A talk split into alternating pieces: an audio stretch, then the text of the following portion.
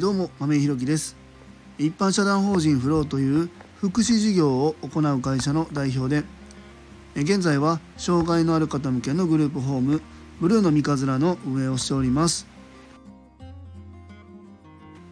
今日は値段設定を考えるというテーマでお話ししたいと思います。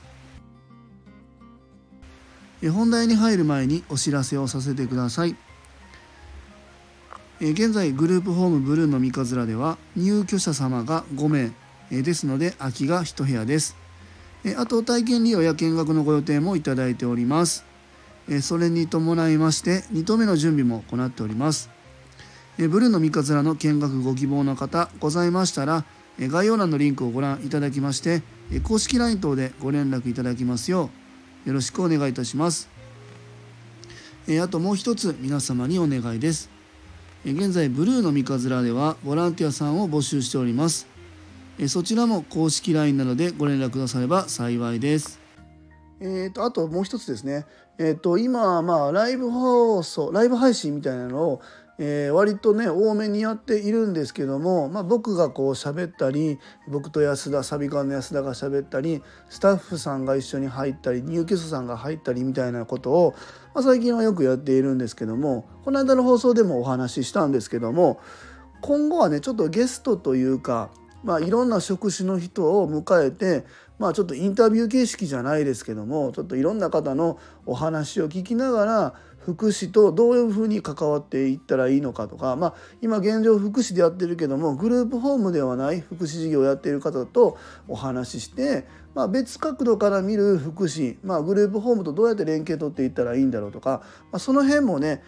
いろんな方向からこうアプローチできたらなというふうに思ってますので、こんな人の話聞いてみたいよとかいうのがもしありましたらですね、レター等でご連絡いただければ嬉しいです。それでは本題です。今日は値段設定を考えるというテーマでお話ししたいと思います。すいません、今日もね、更新が8時を回っております。ちょっと遅い時間になっておりますが、今日もねお休みをいただいておりまして、午前中は職場に行って夕食の準備なんかしたんですけども、昼からはね、子供たちを連れて、いろんなとこ遊びに行ってきたんですけども、割とね僕も出かけた先で、いろんな商品に触れること、商品だったりサービス、だったりを見るんですけども、その時にねちょっと、いつもこの値段設定ってどういうふうにやってるんだろうなっていうのを割と僕は気になるんですよね。でそれで、うちの、理事でもいてくださっている方ともたまにこうお話ししたりするんですけど、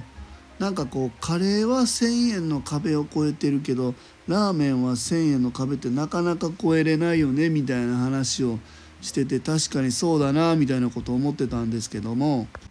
実はね今日お休みで子どもたちと一緒にショッピングモール行ってきたんですけども、その時になんて言うんだろうな、フードコートで、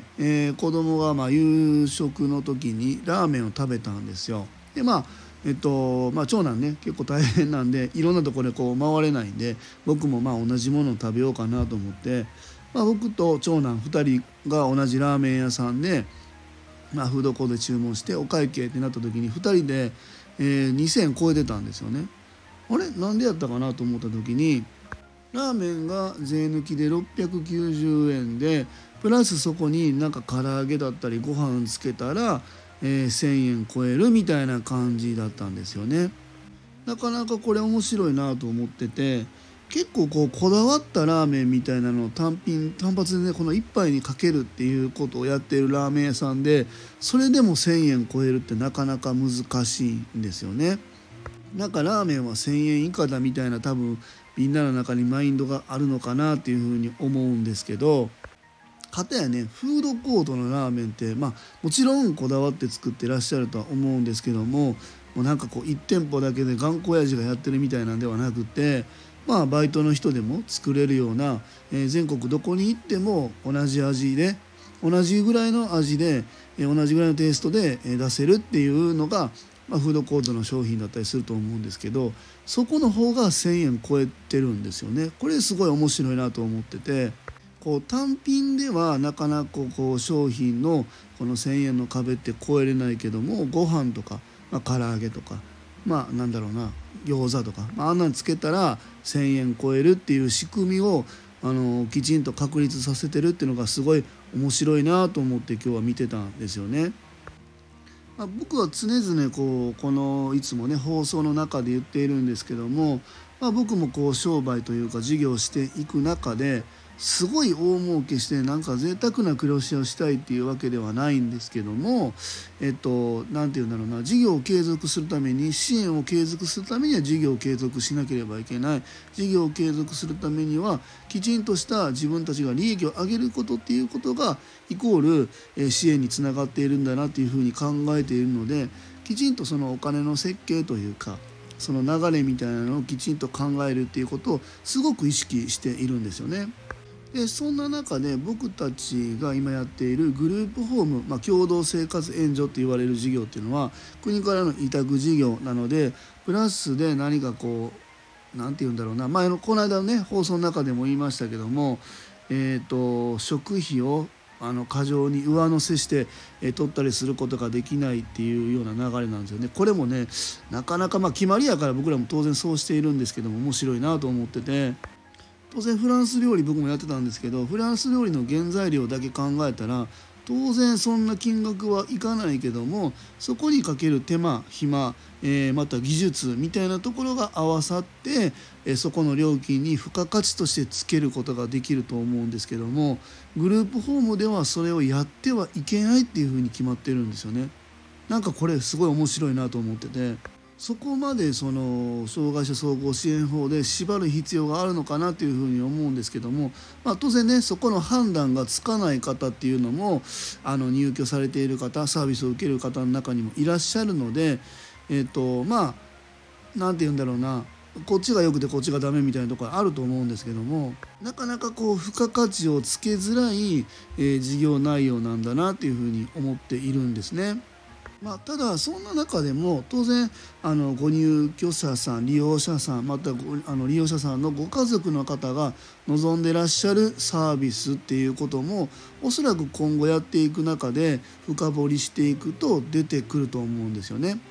そんな中でやっぱり自費のサービスみたいなところも、僕たちがそのお金儲けしたいからどないかして入居者さんから絞り取ってやろうって意味ではなくて、望まれてまた困ってるけど今の現状の現行の福祉事業サービスの中では賄いきれないみたいなところに関してはもっともっとアプローチしていってもいいのかなっていうふうに思ったんですね。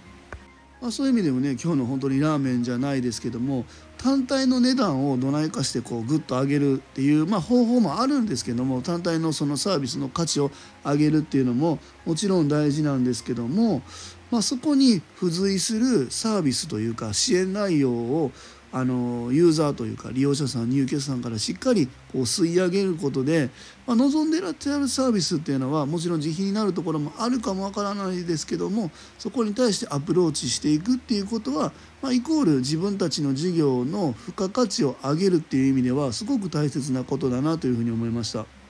まあ、こんなことをばっかり言っているとですね、まあ、今までやられた諸先輩方、まあ、それこそ非営利でやられた法人で、まあ、大きいところなんかには、まあ、金の話ばっかりしてって言われるかもわからないですけども、やっぱりイコール、利用者さん、入居者さんの、支援につながってくると思いますし、現行ね、じゃあ今までやられてきた諸先輩方が、作ってきた歴史で皆さん今満足してるんですかっていうふうなことも逆に問いたいなというふうに思ってます。別に喧嘩を打ってるわけではないんですけども、やっぱりいろんな方向から福祉というものを捉えて、前に進めていきたいなというふうに思っております。今日は値段設定を考えるというテーマでお話しさせていただきました。最後までお聞きくださりありがとうございます。次回の放送もよろしくお願いいたします。では今日も素敵な一日をお過ごしください。一般社団法人フローの亀井ひろきでした。アビアント。